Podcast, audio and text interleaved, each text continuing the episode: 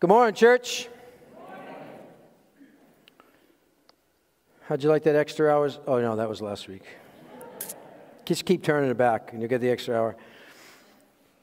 There was a man who was stranded alone. He was stranded alone on a deserted island in the Pacific for many years. But one day, there was a boat that came sailing into view, and the man frantically waved and he got the skipper's attention. The boat landed on the beach, and the skipper got out to greet the stranded man. And while the rescuing sailor was there, he looked and he noticed that there were three huts sitting there on the, on the sand. And so he asked the, the castaway, this guy who was alone on the island, What is with those three huts that you've built? And the stranded man replied, Well, that first hut over there, that's my house. Okay. Well, what's the second hut for? asked the sailor. Well, that's my church that I attend each Sunday. Oh, okay, I, I, get it. Then what's the third hut that's over there? And the castaway answered solemnly, Oh, that's where I used to go to church. He's on an island by himself, and he can't even get along with himself. Someone said it this way If you want to have the kind of church like the kind of church you like, you needn't put your clothes in a bag and start a long, long hike. You only find what you left behind, for there's nothing really new. It's a knock at yourself when you knock your church, because it ain't the church, it's you. Now, in the case of that ridiculous illustration, really, of the stranded man on the island by himself, it should have been obvious as to where lies the problem. But you know, people leaving one church to go to another is not always a laughing matter. Sadly, some leave to never return. Fussing and fighting is nothing new. It appears that the Christian community in James's day was fraught with internal problems. And so James addresses this relational disharmony in James chapter 4. And so I invite you to turn your Bibles to James chapter 4 for this morning. James is in the back, towards the back of your Bibles. You'll find it there as we continue in our study on faith in action from the book, from the letter of James. Now, the chapter break between uh, 3, chapter 3, verse 18, and chapter 4, verse 1 is unfortunate. Remember, there are no chapter breaks in the original scriptures. Chapters and verses were added later for convenience. And so I believe that verses 1 through 6 of chapter 4 is really a continuation of what James was just talking about in verses 3 through 8, 13 through 18 in chapter 3. And what was he just talking about? Well, you recall from last week that James uh, spoke of, of two kinds of wisdom that there are those who are wise, and there are the otherwise. The wise and the otherwise. And well, how do you spot the difference? Well, as we saw last week, really the bottom line for last week was that true wisdom is identified by the quality of life it produces. True wisdom is identified by the quality of life it produces. You can read reread verses 13 through 18 sometime this week. See, wisdom from above will be seen in how we relate to others and will be marked by deeds done in humility. On the other hand, the selfish ambition and bitter envy and jealousy and the resulting chaos and division that it all causes is not of God. You can say you're wise all you want, but if that is what's coming out, you are not wise, you are otherwise. And what is this otherwise, this world's wisdom led to in the church? James 4 1 through 6 answers that. It's really an illustration of what happens when we live according to the wisdom of the world, when we, when we act like the unbelieving world. All right, here's the takeaway for this morning. I like to give this to you up front when I can. Here's the bottom line from verses uh, 1 through 6 of chapter 4. It's conflicts among us are the result of the conflicts within us. Conflicts among us are the result of the conflicts within us. And so I want to look at conflicted passions and then divided affections. And really, by the end of our time, uh, James is going to provide us some words of hope as we'll look at unmerited attraction. And that forms, from, that forms my outline for this morning. So, first of all, uh, conflicted passions. Conflicted passions, chapter 4, verses 1 through 3. And before I read ver- those three verses of chapter 4, I really want to go back to the last verse of chapter 3. It really sets up a context for this morning. Verse 18, chapter 3 says, Peacemakers who sow in peace raise a harvest of righteousness. Now, it's that closing verse that makes the opening verses of chapter 4 quite striking. Because after this beautiful, beautiful verse about peacemaking, James goes on to say in verse 1 of chapter 4, follow along, verse 1 of James chapter 4, what causes fights and quarrels among you? And I ask the question, where are the peacemakers? He says, Don't they come from your desires of battle within you? You want something but don't get it. You kill and covet, but you cannot have what you want. You quarrel and fight. And I read that and go, Wow, they must have had quite the business meetings. they're fighting, they're quarreling, doing more fighting and quarreling to the point of killing each other. Now, I don't know how literal to take that, but some suggest that there was some violence going on in the Christian community. Thank God I haven't seen that happen. But, but if we take a step back from it, we see that Jesus said, What? If we hate our brother, it is as if we committed murder. And, and, and so um, sometimes um, just our looks can kill, right? Or words that are death words. We, we looked at that a couple of weeks ago. And stories of fights and quarrels are all too common that the caricature of a feuding church is found everywhere. People poke fun of it all the time, and they have some threads of truth in it. As this young father learned from his children, he, he, was, he was in the kitchen and outside, he was hearing a commotion in his backyard. And, and so he looked outside and, and he saw his daughter and several playmates in a heated quarrel. They weren't getting along at all. And so he intervened. He opened the window and he asked, What's going on out there? Why all the fighting? And his daughter replied, Dad, we're just playing church. now I don't know to laugh or cry at that. Because it's a tragic note that's firmly rooted in many Christian communities. I recall someone comparing the church to Noah's Ark he said the church is like Noah's Ark. If it weren't for the storm on the outside, we couldn't stand the stench on the inside. And you know, fighting and quarreling reeks. Yes, to, to high heaven, to the nostrils of God. Fights and quarrels are the results of earthly wisdom. Life is very short, and there's no time for fussing and fighting, my friends, as John Lennon put it. He goes on, I have always thought that it's a crime. So I'll ask you once again try to see it my way. Only time will tell if I am right or I am wrong. While you see it your way, there's a chance that we might fall apart before too long. We can work it out.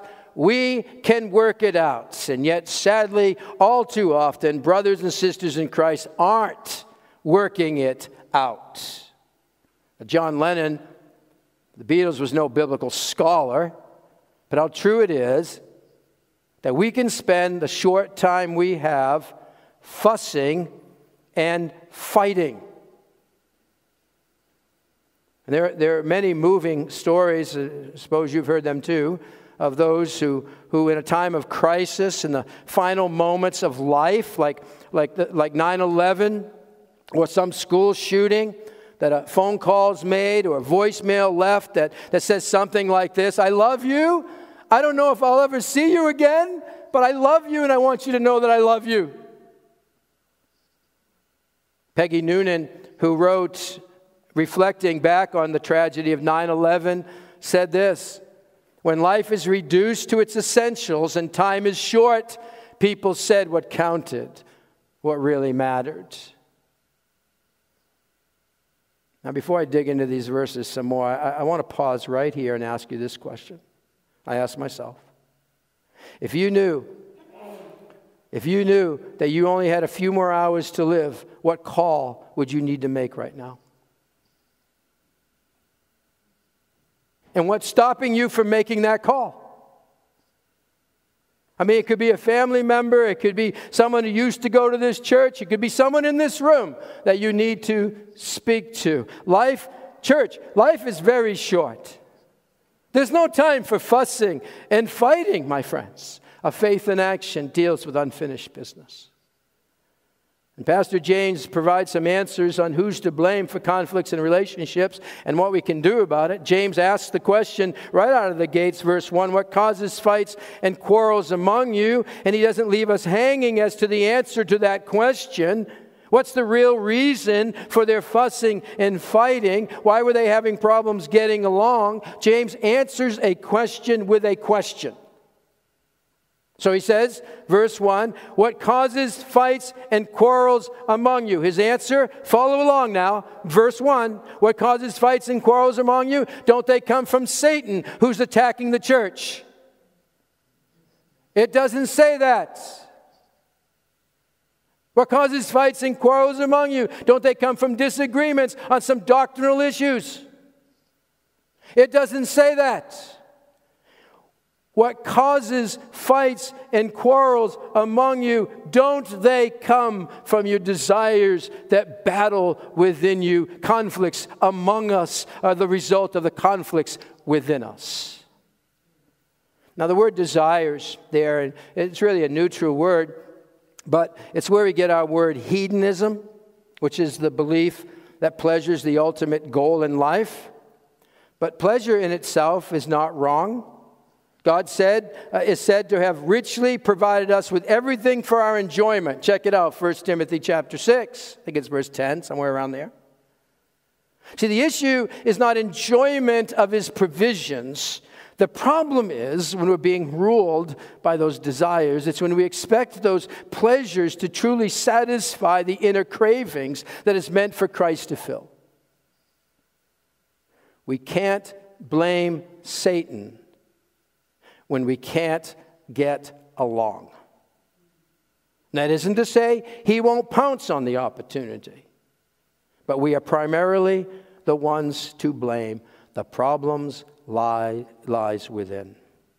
The great preacher many years ago, Henry Ward Beecher, he had this clock in his church that just didn't keep good time. The, the hands on the clock, it was always showing either it's too slow, too fast. And month after month, uh, Beecher fiddled with it, trying to rectify the problem, and soon it became a standard topic of conversation in the church. Until finally, in desperation, he put this sign over the clock that said, Don't blame the hands, the trouble lies deeper. and I go, That's true of conflicts.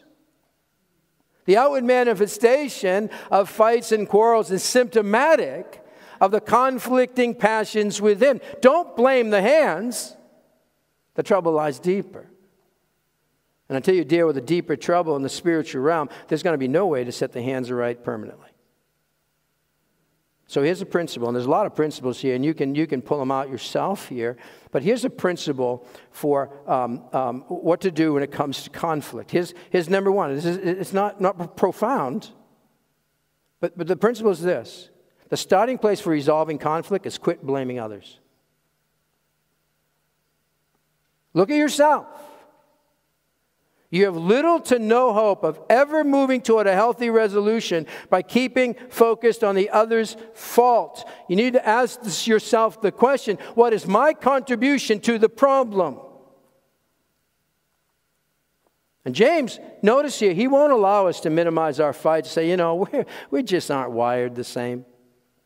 Our personalities clash. We're, we're just going through a hard time right now.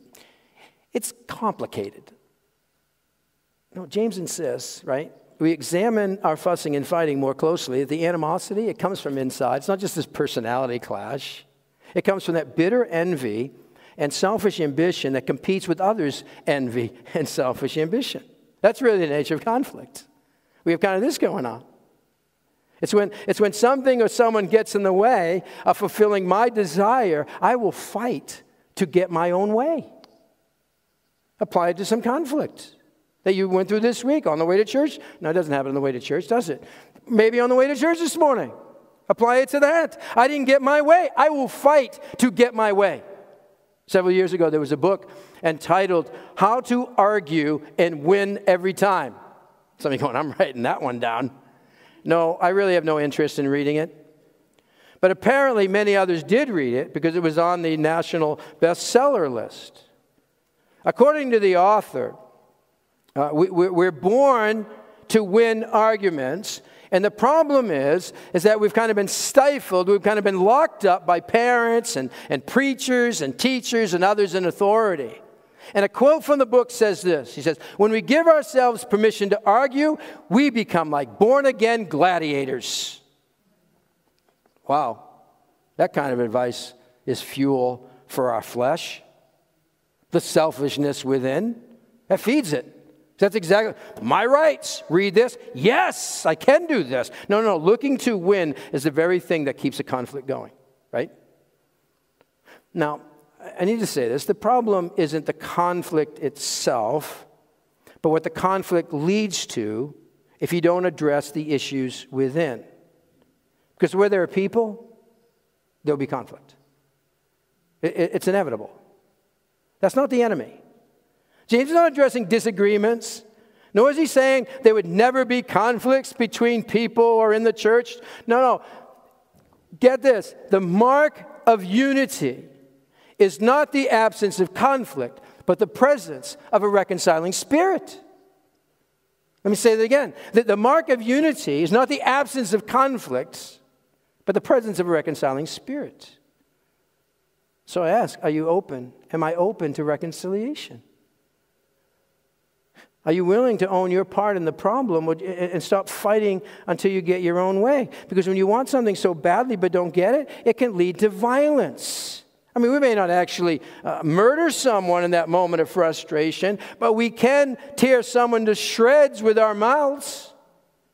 Or we can say, Well, I'll get you back. I'm going to be, I'm going to do the whole silent thing to you. Or I'm going to withdraw privileges from you. I'll show you or uh, which is all part of uh, passive aggressive behavior. If you're not sure what that is, uh, Google it.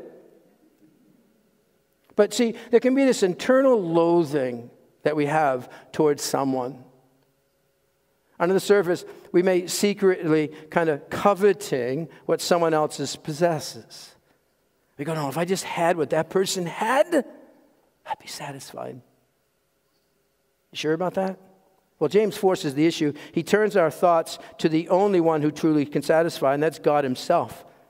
We're moving at quite a clip here. Here's the middle of verse 2. Verse 2. You're not happy because you do not ask God. When you ask, you do not receive because you ask with wrong motives that you may spend what you get on your pleasures. So the answer to these passions within is not to shut down or try to beat them down so they don't exist but, but, but that those, those desires are awakened to God and what God wants to give us. See, James addresses here the poverty of our prayer life. See, the problem of prayerlessness from this, this verse right here is that we kind of treat God as this genie that we just rub the, you know, so we kind of rub the, the, the lamp a little bit, and he'll give, me, give us whatever we want. And when he doesn't, we walk away in a huff, disappointed with God. James points out we're approaching God all wrong. We are settling for an American version of Christianity. And we're chasing the things of this world first and then expecting that God come through for us rather than seeking God first. See, our conflict with others, it's really a spiritual issue. He's going to flesh that out some more uh, in, in what we're going to look at next. See, there's, there's something not right with God that must be addressed, that we're not immersing ourselves in Him. A problem with others is a barometer, a barometer of our relationship with God. And that's what James takes on next. He moves from the problem of conflicted passions to address the problem of divided affections. All right, look with me at verse 4. James says, You adulterous people. you know, can you imagine if I began this sermon by calling you adulterous people? Yeah, go, oh, something's under his skin. Name calling? Really? It's, this is uncomfortable language. This harsh an abrupt address by James stands in contrast to the many times that James uh, addresses his readers in this letter, my brethren or my brothers and sisters, very warmly, very affectionate. He does it six times up until now. Now he calls them adulteresses, which is literally what it is it's in the feminine. And the Jewish believers to whom James is, is writing would have immediately understood the use of this word adulteresses. James is borrowing Old Testament language of a covenant bound by marriage. God's depicted as a, as a, as a husband to the nation Israel. You can research it, but in Isaiah 54, for example, he says, For your maker is your husband, the Lord Almighty is his name. And so God spoke often in the Old Testament references to the covenant people of Israel that they had committed spiritual adultery. It's the language here of marriage, of people who cheated on their faithful God. And James applies that to those who should be enjoying intimacy with God, but instead are running around on God, the God of the universe, by chasing the pleasures of this world. Now, incidentally, though it's really not, the, the word adulteresses, uh, it only applies to believers. It applies to those who are in a covenant relationship with Christ. An unbeliever is not called an adulteress, only a believer is. So, what is he saying by this?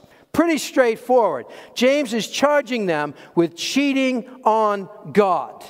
How are they cheating on God? He goes on to say, rest of verse 4 Don't you know that friendship with the world is hatred toward God? Anyone who chooses to be a friend of the world becomes an enemy of God. Now, James doesn't say friendship with people in the world is hatred toward God. It's friendship with the cosmos. It's, it's chasing after the things of this world that unbelievers chase. Very, very strong language here. And it's convicting to the core of the contemporary church, especially the church in our country. In the evangelical church today, broadly speaking, it can be sometimes difficult to see the difference between those who profess the name of Christ and those who do not. Church, this should not be.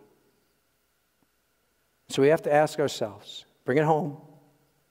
Is my thinking, is my, are my beliefs more in line with the world or with God's?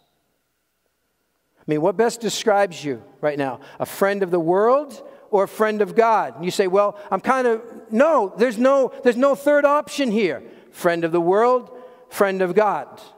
Which? Are you, are you today better friends with the world than you were five years ago or, or a year ago? Kierkegaard, the, the dangerous, dangerous, the da- Danish philosopher, I don't know, I don't think he was dangerous. The Danish philosopher, he told a story about a goose who was wounded, who, who landed in a barnyard with some chickens. And so this goose, he played with the chickens, he hung out with the chickens, he ate with the chickens, and after a while, that goose thought he was a chicken. One day, a flight of geese came over, migrating to their home. They gave a honk up there in the sky, and he heard it. And Kierkegaard says this He says, Something stirred within the breast of this goose. Something called him to the skies, and he began to flap the wings he hadn't used, and he rose a few feet into the air. Then he stopped, and he settled back into the mud of the barnyard. He heard the cry, but he settled for less. Are you settling for less than what God wants for you, believer? Imagine, imagine a bride saying to the groom on their wedding day, What's the minimal amount of fidelity and commitment I have to give you to remain married? You'd be horrified, and you should be. You should walk away. Yet we say, I will receive Jesus as my Savior, but what is the what's the minimal amount of fidelity and commitment to remain in relationship with you? What is it? because that's where I want to be. And you see, God is all in with his commitment to us, all in. He longs for our complete affections. Look at verse 5. Verse 5. And whatever translation you have, there's going to be different words on this one. We'll, we'll, we'll unpack it a little bit. But do you think Scripture says without reason that the Spirit He caused to live in us envies intensely? Now, just so you know, verse 5 is viewed as one of the most difficult verses in the New Testament to translate. The NIV, I think, misses it. The footnote's a little bit better, but still kind of still misses it. Why is it so difficult? Because you have the words envies intensely, or some translations, translations, jealousy desired. That can be taken the positive, it could be taken the negative. That's problem number one. The spirit, the word spirit there, could, could refer to our human spirit, little s, or the big S, the Holy Spirit. And the spirit, third problem, could be viewed as the object or the subject of the phrase it's used in. How are we doing? going, I don't know what he's saying. And to make matters even more interesting, it's not done yet. There's, an old, there's no Old Testament scripture says exactly what this verse says. He says, Do you think scripture says without reason? And then he quotes this, and there's no scripture we can point to that says that. Well, thanks, James. Now, it's above my pay grade to figure this out on my own. So I look to others who are smarter than me for some insight. It's a long list, by the way. You don't have to say amen to that, but, but there's a long list. There are many options. Now, I'm going to give you two. I'm not going to bore you with all the options. Two options. I think it boils down to this. One option is to understand this as referring to God's jealousy for his people. Or two, it's referring to the human tendency we have within to be envious. I will go with door number one. Likely, James here is mention of Scripture is not so much a specific passage in the Bible, but that there's a theme that runs throughout the Old Testament, New Testament as well, but the theme that runs through the Old Testament is God's jealousy. He is a jealous God. He has no rival, He has no equal. God won't share His allegiance with another.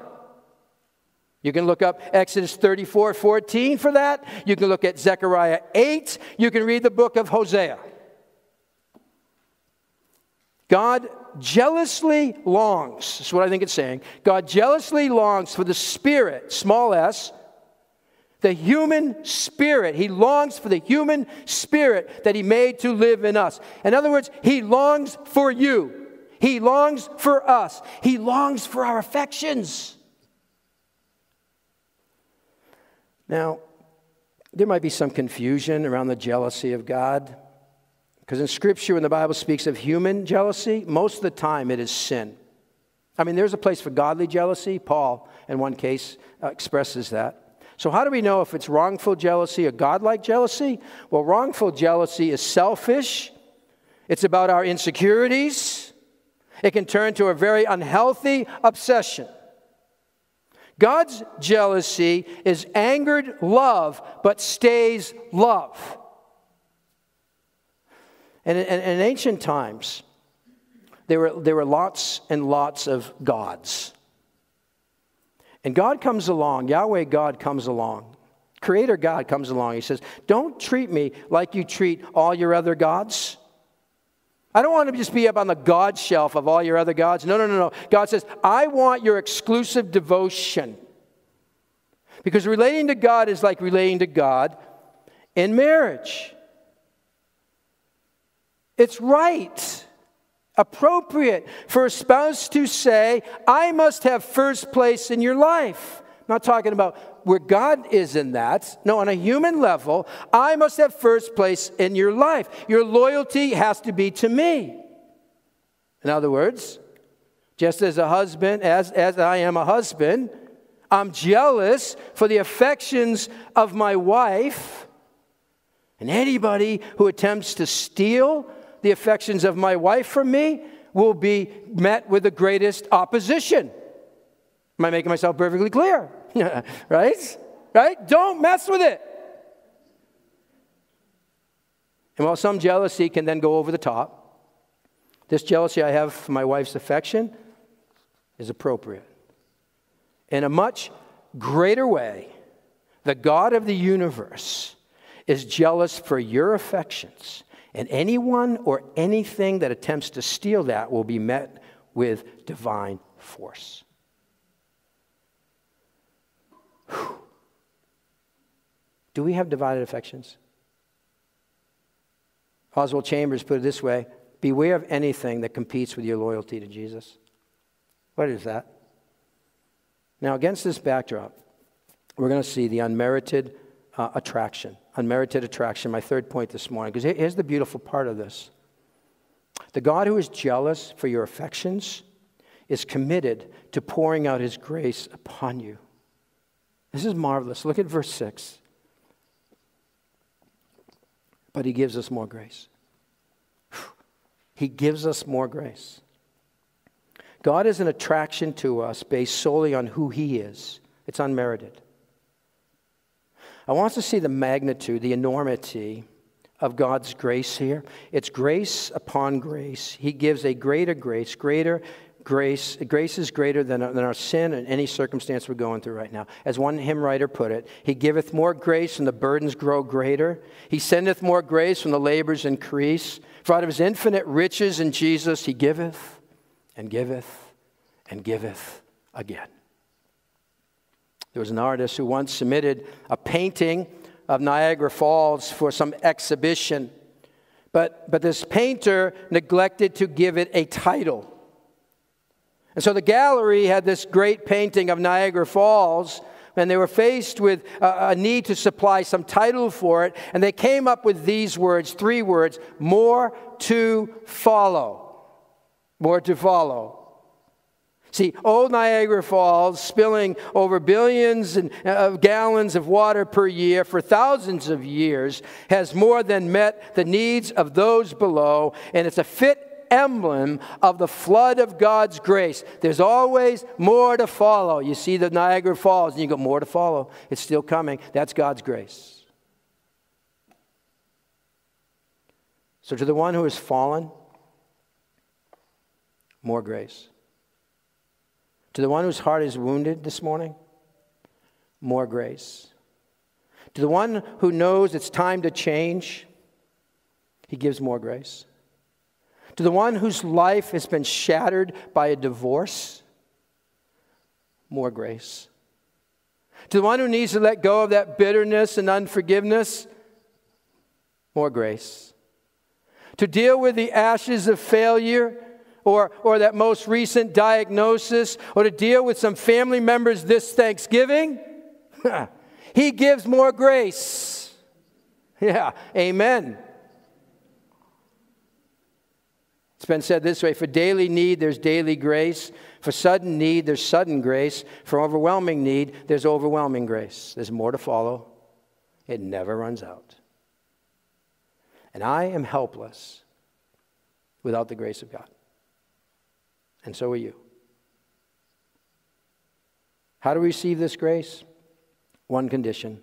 End of verse 6 says it plainly God opposes the proud, but He gives grace to the humble. He opposes the proud. If you're sticking, you, you know, your heels down and you go, No, I'm not moving, you're not going to get His grace. It's His grace for the asking. Will you come humbly to the Lord asking for His grace? What's the cure for fights and quarrels? Humility. What's the way back from our spiritual infidelity? Humility. And since God favors the humble, the only valid response is to bow before God in all humility. Do you need to come to the Lord right now in humility? You need to stop digging in and come to the Lord in humility instead of continuing in stubbornness and keeping the fight going. Humble yourself. Brian, humble yourself. Instead of imploding in your self centeredness, Humble yourself. Conflicts among us are the result of the conflicts within. And all the fussing and fighting comes down to this we're building our lives on other things than God. It's a spiritual issue. Tim Keller, in an article on idolatry, gave this definition of sin. He said, Sin is building your life and meaning on anything, even a very good thing, more than on God. And whatever we build our life on will drive us and enslave us. Sin is primarily idolatry. What's competing with your loyalty to Jesus Christ? He might just want to remove that. And it will be painful when he does, rather than we come to him humbly. Aaron Smith, he was tired of the typical online dating scene. And unlike most people with that same sense of dissatisfaction, he took a very unique course of action. Aaron Smith reached out to software engineering friend Scott McDowell, who helped to develop a new dating app entitled Singularity. Its tagline Online Dating Simplified. Aaron Smith said, The biggest problem with other dating apps is that my face isn't featured prominently.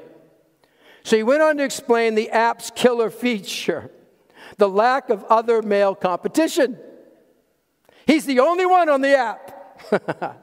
Women don't have to spend countless hours on an endless number of choices because no matter how much they swipe, they'll only see photos of him. the only guy available is him. You can check it out. He's not married yet. Wonder why. but this is what I think of, though. God wants to remove all other distractions that get in the way of our seeing Him.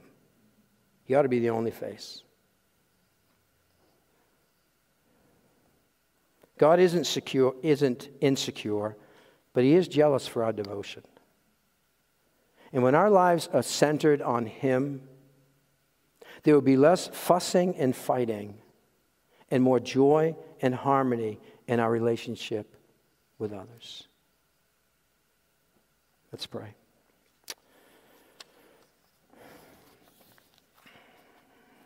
God, we're thankful that James says it straight. Doesn't mess around.